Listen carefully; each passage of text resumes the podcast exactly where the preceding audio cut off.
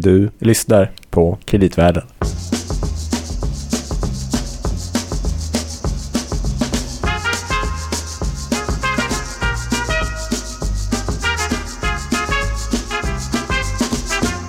Ja, välkommen alltså till Kreditvärlden som alltid med Louis Landeman Och Gabriel Bergin. på Danske Bank i Stockholm. Vi eh, är ju alltså en podd om främst företagsobligationer.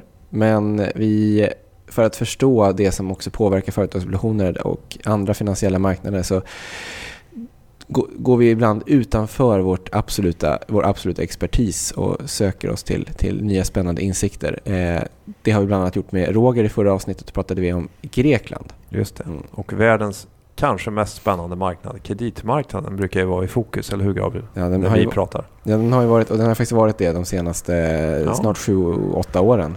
Eh, I ganska hög grad. Det tycker vi är bra, även om det är av tråkiga anledningar. Exakt, ofta under kriser som kreditmarknaden kommer i fokus. Så det är därför vi pratar så mycket om kriser i det här programmet. Mm, och det finns ju ett antal kriser kvar som vi inte har Mm. pratat så mycket om. Va?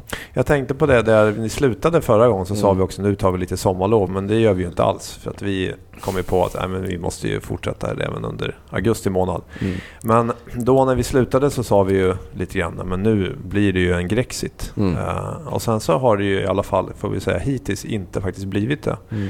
Och också rätt intressant så pratade vi ju då så trodde vi om att här verkar det som att det finns en plan här från Tsipras. Att han har ju plan, nästan planerat att kanske det ska ske en Grexit. Mm. Men när man så vitt jag kan läsa till med vad som har hänt eh, och förhandlingarna så får man ju faktiskt intrycket av att man hade absolut ingen plan. Utan snarare var det väl så att Ja, finansminister Varoufakis och andra utredde och funderade på hur skulle man kunna kanske lansera en parallell valuta. Men till och med Varoufakis har ju sagt att Mm. man kanske inte ens har kompetensen att göra det här på egen hand i Grekland. Och eh, när man tänker på det så känns det ju ännu mer läskigt hur nära vi faktiskt var att det kunde ha blivit just det här vi pratade om, en helt okontrollerad uh, Grexit. Och vad hade hänt då?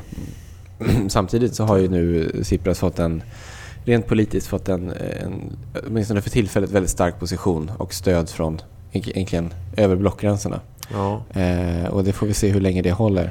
det känns lite svajigt ändå. Ja. Men eh, vi ämnar Ja. komma tillbaks till detta. Men bara under tiden, håll koll på datumet 20 augusti. För det är då Grekland ska göra nästa betalning till ECB på 3,2 miljarder. Då säger man att de här förhandlingarna med, inte trojkan, men nu är de ju fyra parter. Mm. För det är den här EU-fonden också, eller EMU-fonden som ska ESM. Eh, exakt. Eh, så ehm, då ska man ha någonting eh, klart och man tycker även att Grekland ska trumma igenom ytterligare strukturåtgärder som man säger. Mm. Vilket är tveksamt om man kan och vill. Ehm, så att, och vad vill Tyskland? Vissa säger ju att den här uppgörelsen är en seger för Tyskland men som jag såg i någon kommentar, ja, men om, om segrarna för Tyskland ser ut så här då skulle jag vilja se hur deras förluster ser ut. det handlar ju om ganska mycket pengar som ska 89, pratar väl upp till 89 miljarder euro Ja. kanske. Det finns många spännande aspekter som vi ser fram emot att komma Ja. tillbaka till. Mer om detta senare. Ja. Eh, men vi har ju ett, eh, ett annat ett ämne som ligger oss väldigt varmt om hjärtat. Det påverkar vår vardag väldigt mycket. Ja, och ett ämne som man egentligen när man pratar om ekonomi pratar man ju inte så väldigt mycket om. En av våra trogna och eh, sympatiska lyssnare Jonas på Kammarkollegiet påminde mig här nyligen och sa borde ni inte prata någon gång om redovisningens betydelse? Och nu menar jag alltså vår vardag som är när du och jag sitter på arbetet. Ja, inte hemma vid. ja, det vet man aldrig. Nej, det vet man aldrig. Bostadsrättsförening. Ja, Ja. just det. Eh, nej men faktum är att det är helt riktigt. Redovisning är ju väldigt central. eh, och eh, finns ju väldigt mycket att diskutera på det temat. Men kanske inte som man gör så ofta. Det är kanske som kreditmarknaden att det någonting händer som Mm. man pratar om redovisningen och att någonting har gått fel eller att man har fuskat eller någonting i Mm. den stilen. Mm. Men det finns ett lite kanske gammalt exempel i Sverige på det här temat som vi snart kommer till. Men jag tänkte vi kunde börja med att lyssna på ett klipp som är faktiskt väldigt nyligt för att visa på att det här kommer upp återigen och återigen. Och det här är från Toshiba. Mm, bara ett par veckor sedan. Just det. The boss of Japanese electronics company Toshiba has quit over a massive accounting scandal Hisao Tanaka said he would step down after an independent investigation revealed the company overstated its profits for the last six years to the tune of 1.1 billion euros. Other board members have also quit over the accounting irregularities. The investigation revealed what it said were institutional malpractices and a corporate culture where workers were afraid to speak out against bosses, pushing for increasingly unachievable profits. Så där lät det alltså från, eh, från Japan.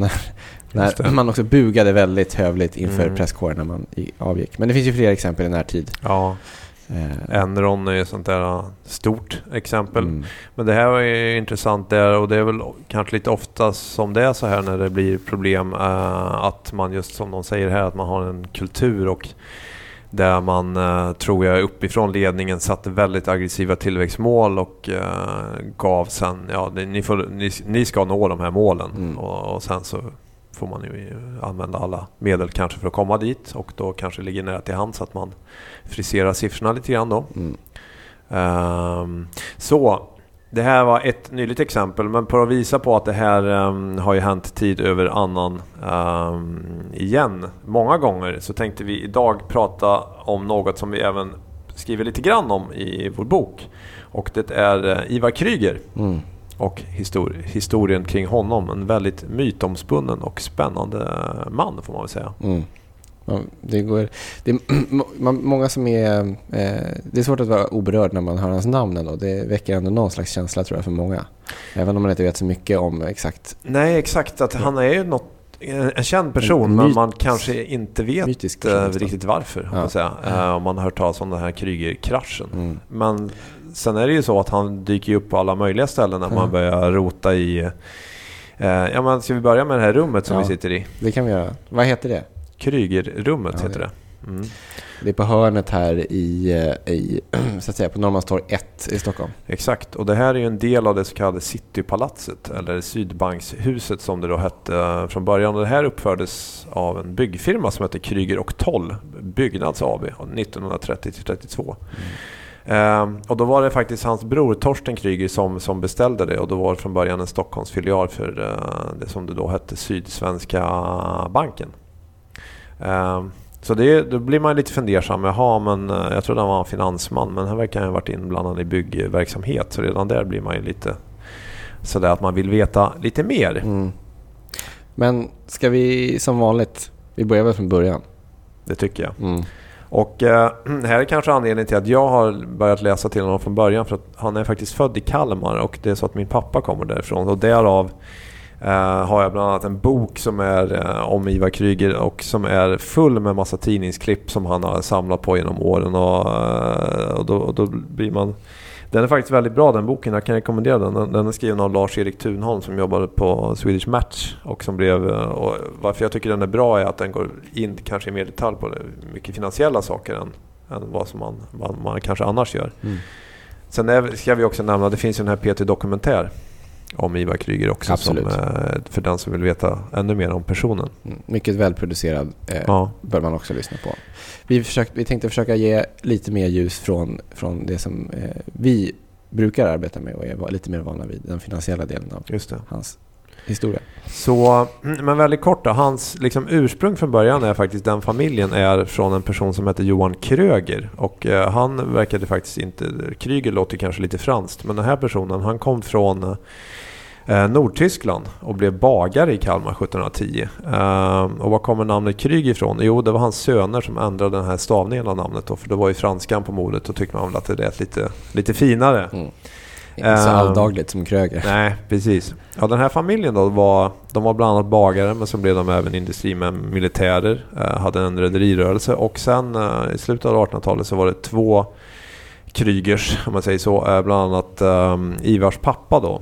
Ernst va? Just det, som övertog Fredriksdals tändsticksfabrik och startade även Mönsterås tändsticksfabrik och Kalmar tändsticksfabrik. Och då ska man ju säga här just det här med som man kallar säkerhetständstickor då. Det var ju en svensk uppfinning um, som kom, uh, jag tror på 1830-talet av en person som heter Gustav Erik Pasch. Och Det här var ju faktiskt en väldigt viktig uppfinning för att innan det, till att börja med innan tändstickor fanns så var det ju ganska knepigt att försöka tända en eld. Ehm, men då kom man på hur man skulle göra det här i tror jag, Tyskland, början på 1800-talet. Men då hade man ju vit eller gul fosfor och den var både farlig och giftig. Och kunde så att säga tända av sig själv och så här. Eh, men då kom ju Pars på här att man kunde använda röd fosfor istället och sätta den här fosforn på plån. Eh, så inte direkt på tändstickan och då kom man ifrån det här med att den skulle självantända och då stod det också på de här klassiska citatet på de här paketen då tända endast med lådans eller mot lådans plån. Mm. Eh, och det här var han blev för övrigt inte alls rik på den här uppfinningen utan han dog väldigt fattig. Utan sen, det här utvecklades sen av Jönköpings tändsticksfabrik och sen så var, förknippade man det här väldigt mycket med Jönköping. Uh, så att om man säger tändstickscentrum i Sverige på den tiden låg i Jönköping, Tidaholm och Vetlanda. Där kom ju Emil, vår kollega ifrån. Mm. Um, så att det här är bara lite kort liksom bakgrund och då fanns det ett antal mindre tändsticksfabriker kan man säga då. Men eh, i alla fall Ivar då. Som, får jag säga, mycket, många industrier på den tiden att det var ganska... Ja, det var inte så konsoliderat. Nej, Nej, precis. precis. Men, äh, men Ivar i alla fall, han, äh, ja, han utmärkte sig. Han var en duktig student och han kom att studera på KTH. Tog dubbla examen faktiskt. Ähm, och sen så i slutet på 1800-talet så gav han sig ut och reste runt i, i världen. Det här är ganska viktigt för att han blev ju väldigt internationellt ryktbar och fick, eh, hade väl ett internationellt intresse. Och han var ute tror jag eh, under sex års tid och reste. Han var först i USA, han var även i Mexiko och arbetade, höll på att dö. Han fick gula febern. Mm. Um, sen åkte han tillbaks igen. Uh, i, i, han var i New York och det här är också viktigt för han var där under skyskrapeepoken och, och mm. byggde där. Och han var ingenjör så han kunde lära sig den här byggnadstekniken. Sen var han även, han var i Sydafrika, han var rest i Afrika, han var i Indien, så Paris och London och sen New York igen då. Så att, uh, väldigt mycket olika ställen. Men han, sen jobbade han flera år i byggbranschen i USA mm. och lär sig att göra byggnader i armerad betong. Och då, då kommer han tillbaks till Stockholm år 1907. Mm. Eh, där har han då eh, börjat använda den här så kallade KAN-metoden. Där man armerar betong eh, och, och, mot att man använder sina järnkonstruktioner som då var vanligt. Och då, dels kan han sänka byggkostnaden Uh, och sen har han även lärt sig hur man kan arbeta ska vi säga, snabbt. Och någonting som kanske idag också uppskattas väldigt mycket i byggbranschen, nämligen att man kan bli klar i tid med projekten. Mm. Det är ju inte så vanligt. Mm. Eller till och med före. Till och med före, mm. precis. Och då, då skapar han den här firman med en annan ingenjör som heter Paul Toll, då, då, Kryger och Toll. Startkapital på 10 000 kronor. Mm.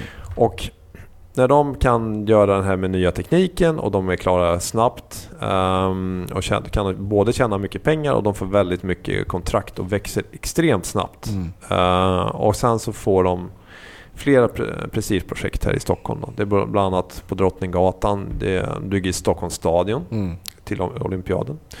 Med uh, grunden för stadshuset. Exakt. Mm. Danvikens hospital och NK-varuhuset. Mm. Och även Röda Kvarnhuset på Biblioteksgatan. Då. Så växer jättefort, de blir en ledande firma här. Det börsnoteras och här kan vi redan då notera en grej som kommer tillbaka väldigt mycket. Att han bestämmer sig för att betala en hög utdelning. Så där ligger den på 12,5 till 15 procent. Och mm. tycker man ju idag, wow, det är ju, låter ju fantastiskt. Och det tyckte ju såklart investerarna då också. Mm. Och redan här också har de delat upp det. Så att jag kan säga att 12 tar hand om själva byggverksamheten medan Kryger han har ju talang för det här finansiella. Så han blir den som liksom gör affärerna. Och 1917 så delar de också upp det här så att de har byggverksamheten i ett dotterbolag och sen blir Kryger och Toll faktiskt ett holdingbolag. Mm. Och det är det här man bygger det hela det här eh, konglomeratet. För att under tiden han, han har blivit intresserad av fastighetsbranschen också. Han har insett att det Exakt. finns pengar att tjäna där också nu när han har börjat bygga Exakt. åt fastighetsbolag. Han är ju en riktig affärsman. Ja. Men då grundar han, eller han, han grundar då faktiskt fastighetsbolaget Huvudstaden. Ja. Som, som fortfarande ju, äger detta hus vi sitter i. Eh, exakt. Mm. Eh, och där köper han bland annat det här Röda Kvarnhuset.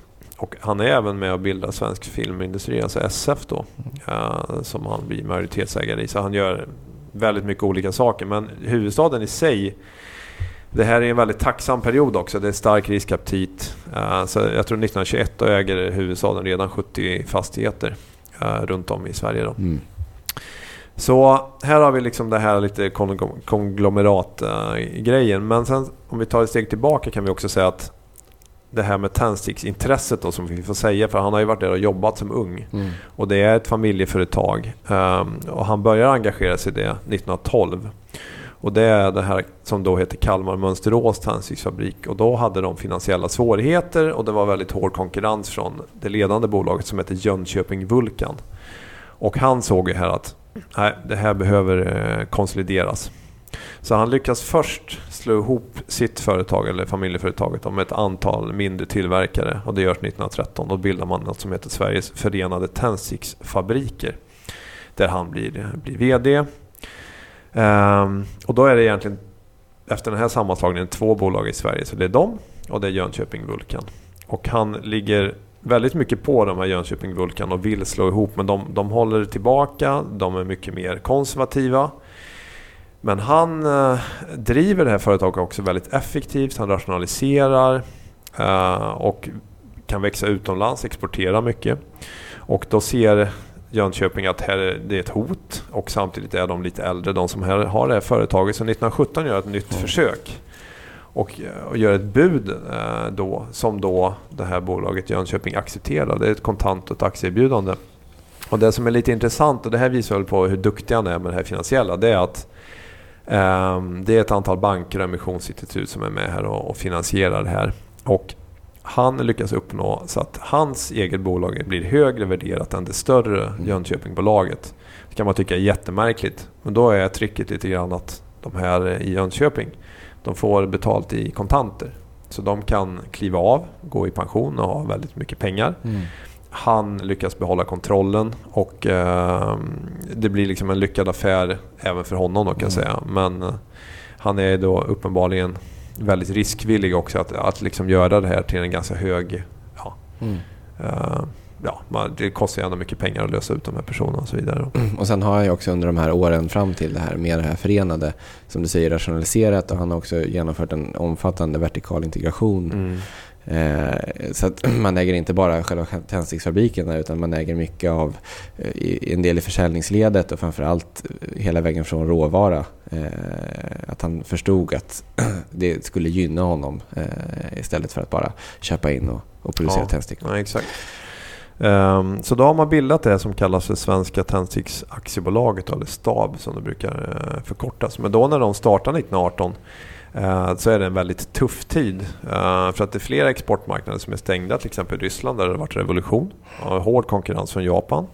Och sen i Sverige då så är det ett väldigt kraftigt konjunkturfall. Det är en extremt kontraktiv penning och valutapolitik. Man har precis infört något som man kallar för guldparitet. Eh, och det ledde till en jättekraftig stärkning av kronan. Så det här var många bolag som gick i konkurs. Det blev en bankkris hög arbetslöshet och här också ger han sig för första gången in i den ekonomiska debatten och han pläderar mot den här deflationspolitiken. Han tycker att det här funkar inte, vi har för starka fackföreningar i Sverige, vi kan inte, vi kan inte göra det här.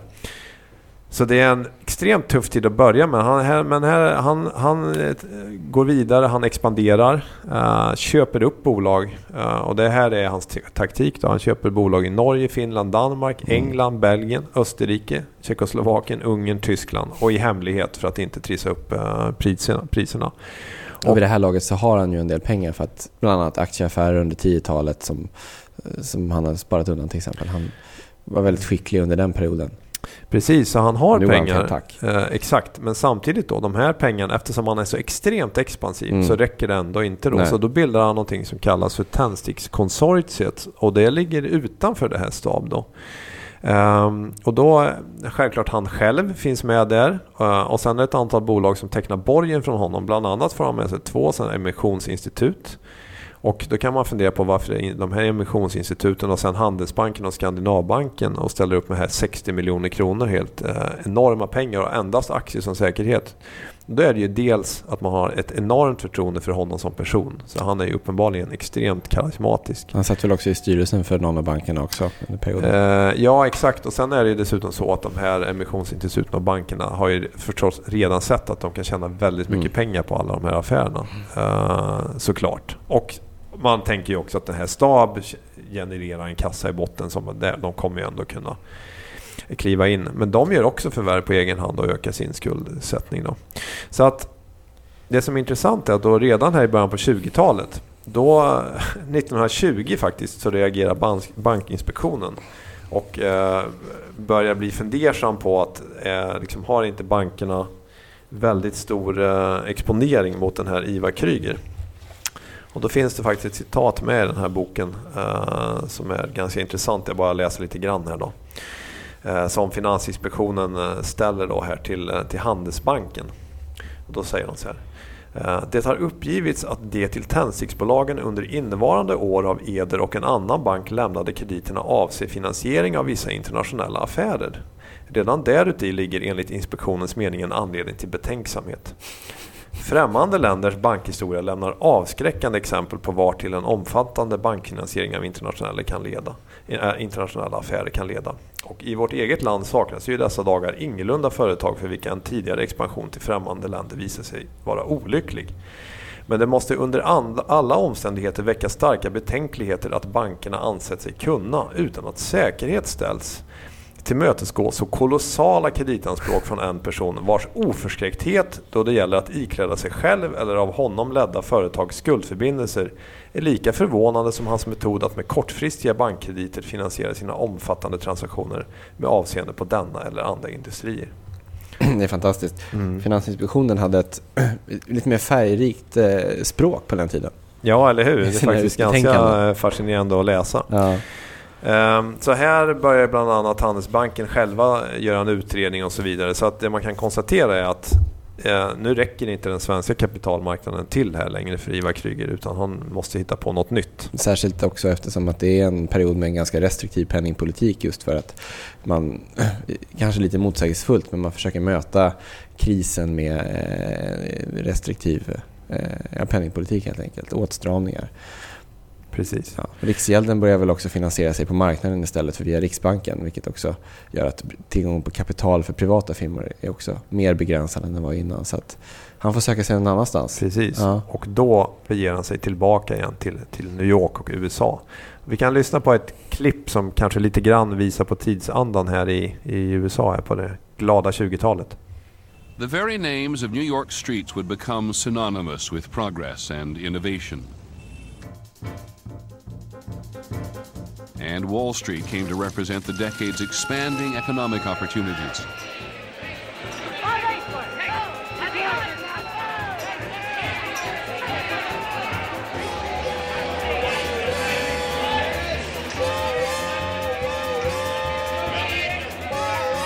Wall Street was where the action was.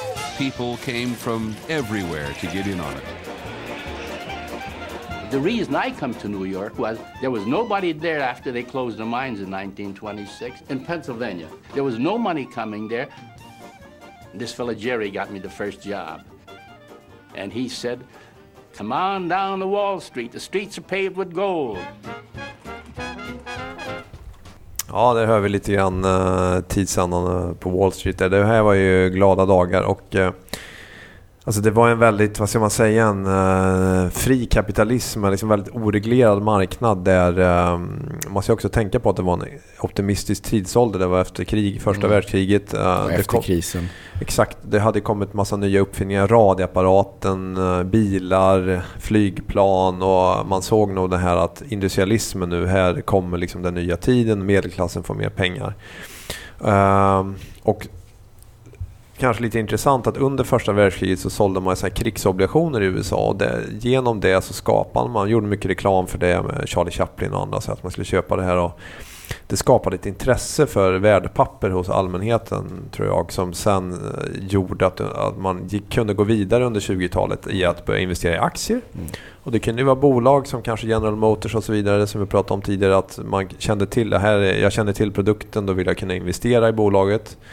Um, och um, kanske inte tänkte på hur hög risk det var eller man var, tyckte att det var helt okej okay att ta den risken. Sen var det också så att de här Wall Street-firmorna, JP Morgan och andra, vad de nu hette då, de såg ju också här, nu kan vi tjäna väldigt mycket pengar om vi säljer det här till allmänheten.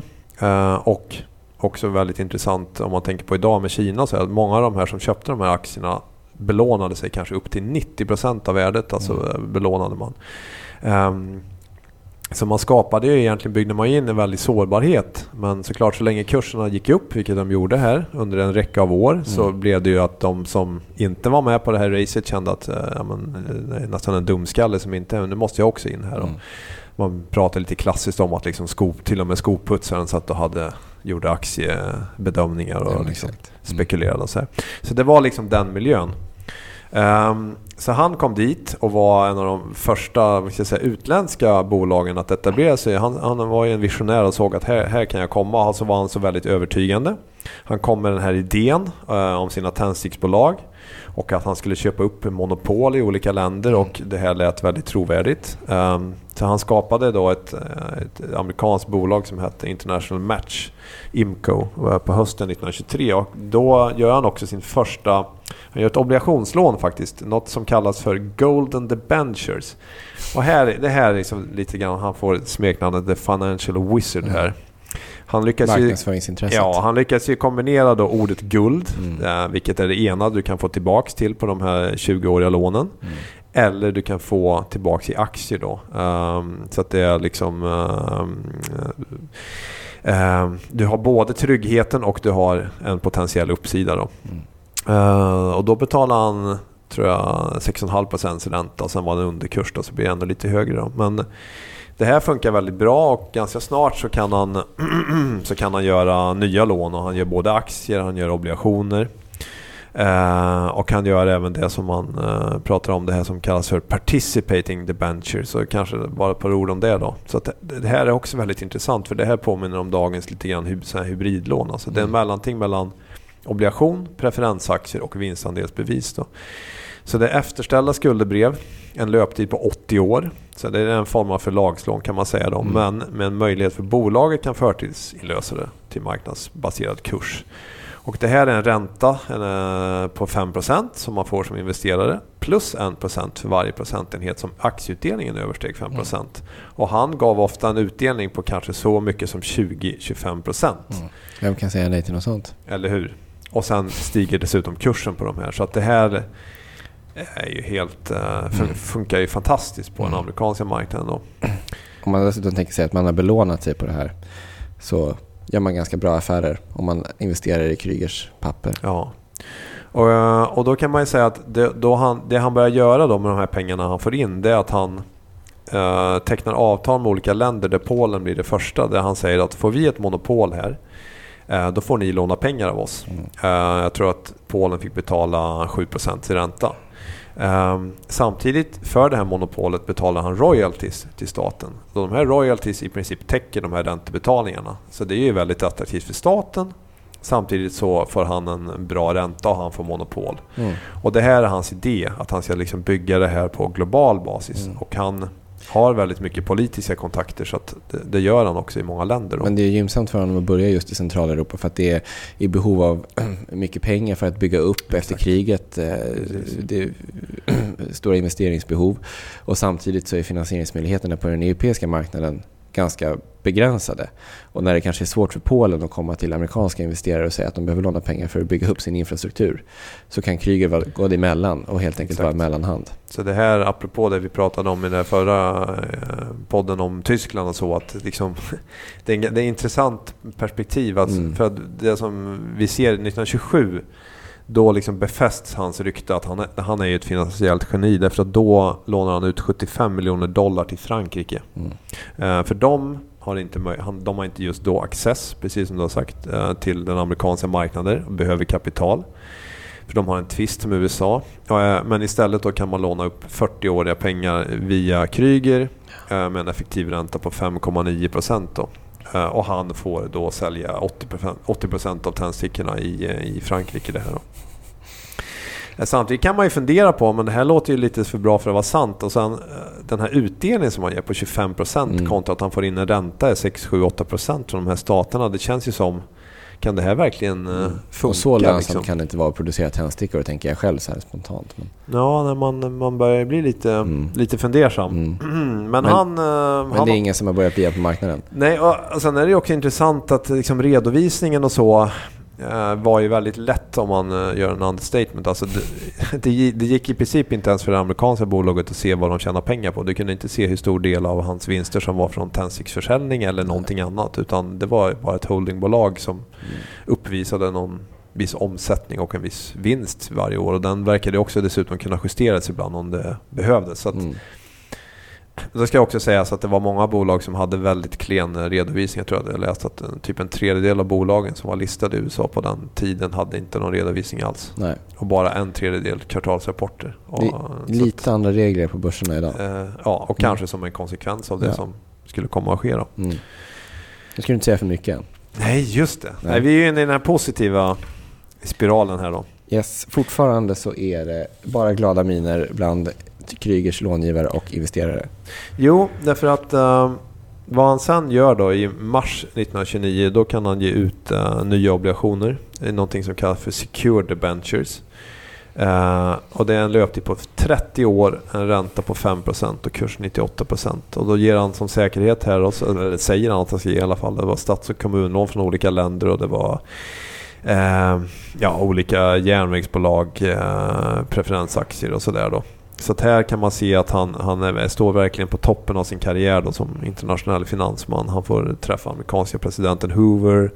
Och summerar man eh, de här emissionerna han har gjort här på, det är en väldigt kort tid också. Mm. Men på fem år då har han emitterat 1,4 miljarder kronor motsvarande på alla de här olika, det är USA, det är England, Från noll. eh, Sverige, andra länder. Nästan. Ja, och det här motsvarar minst 50 miljarder kronor idag. Om man jämför de här 1,4 miljarderna som han gjorde Mm. så hade alltså alla de svenska affärsbankerna tillsammans hade en total utlåning på 4 miljarder. Och då ska man ju tänka på att det är inte bara, bara det här Kryger och Toll och den här Stab utan eh, som då finns i ett an, stort antal länder. Då. Han har väl Utan- också köpt upp sig andelar i andra bolag va? Exakt, så han äger Ericsson, SCA, Mm. Boliden. Han har även ägande i Grängesberg, SKF, Stora Kopparberg, Separator och han kontrollerar det här huvudstaden. Mm. Och som du sa tidigare också, han äger eh, aktier i flera banker som Skandinavbanken, Handelsbanken, Inteckningsbanken och flera provinsbanker. Som i sin tur äger andelar i hans bolag och har lånat ut pengar såklart. Mm. så att det känns ju som att det är väl ingenting som kan gå fel här, eller vad tycker du Gabriel? Det här Nej, låter jag ju helt fantastiskt. fantastiskt. Ja. Ja. Men varför, fast det finns någon annan att vi pratar om det här. Inte bara Ja, att det jag gick så bra. tänkt att vi skulle komma tillbaka till det i nästa Ja, avsnitt faktiskt. Mm. Det kanske räcker nu. För jag tänkte säga att vi, det brukar alltid vara så ledsamt när vi har sådana här poddar. Så vi- kan vi få sluta i ett avsnitt där det liksom är kul och det är Mm. glatt och alla dansar Charleston och... Vi skålar för Kryger helt enkelt. Precis. Apropå Charleston. Ja. Det är den dansen och låten känns som att den lite grann representerar 20-talet. Vi kan Mm. väl eh, köra den som... Ska du dansa för mig nu? Precis. Nu ska jag visa dig Gabriel hur det, hur det går till. Om du lovar att inte lägga ut det på YouTube sen. Nej, jag ska se om jag kan motstå. Jag sätter på den nu helt enkelt. Och så hörs Perfekt. vi igen eh, om ett par veckor med fortsättningen på den stora sagan om Kryger. Då får ni höra upplösningen. Mm. På Tills- återhörande. Tills dess, hej. Hej hej. Carolina, Carolina, at last I got you on the map with a new tune, a funny tune with a peculiar snap. You may not be able to buck a wing, foxtrot, two step, or even sing. If you ain't got religion in your feet, you can do this dance and do it neat. Charleston, Charleston, made in Carolina. Some dance, some prance. I'll say there's nothing finer than the Charleston, Charleston.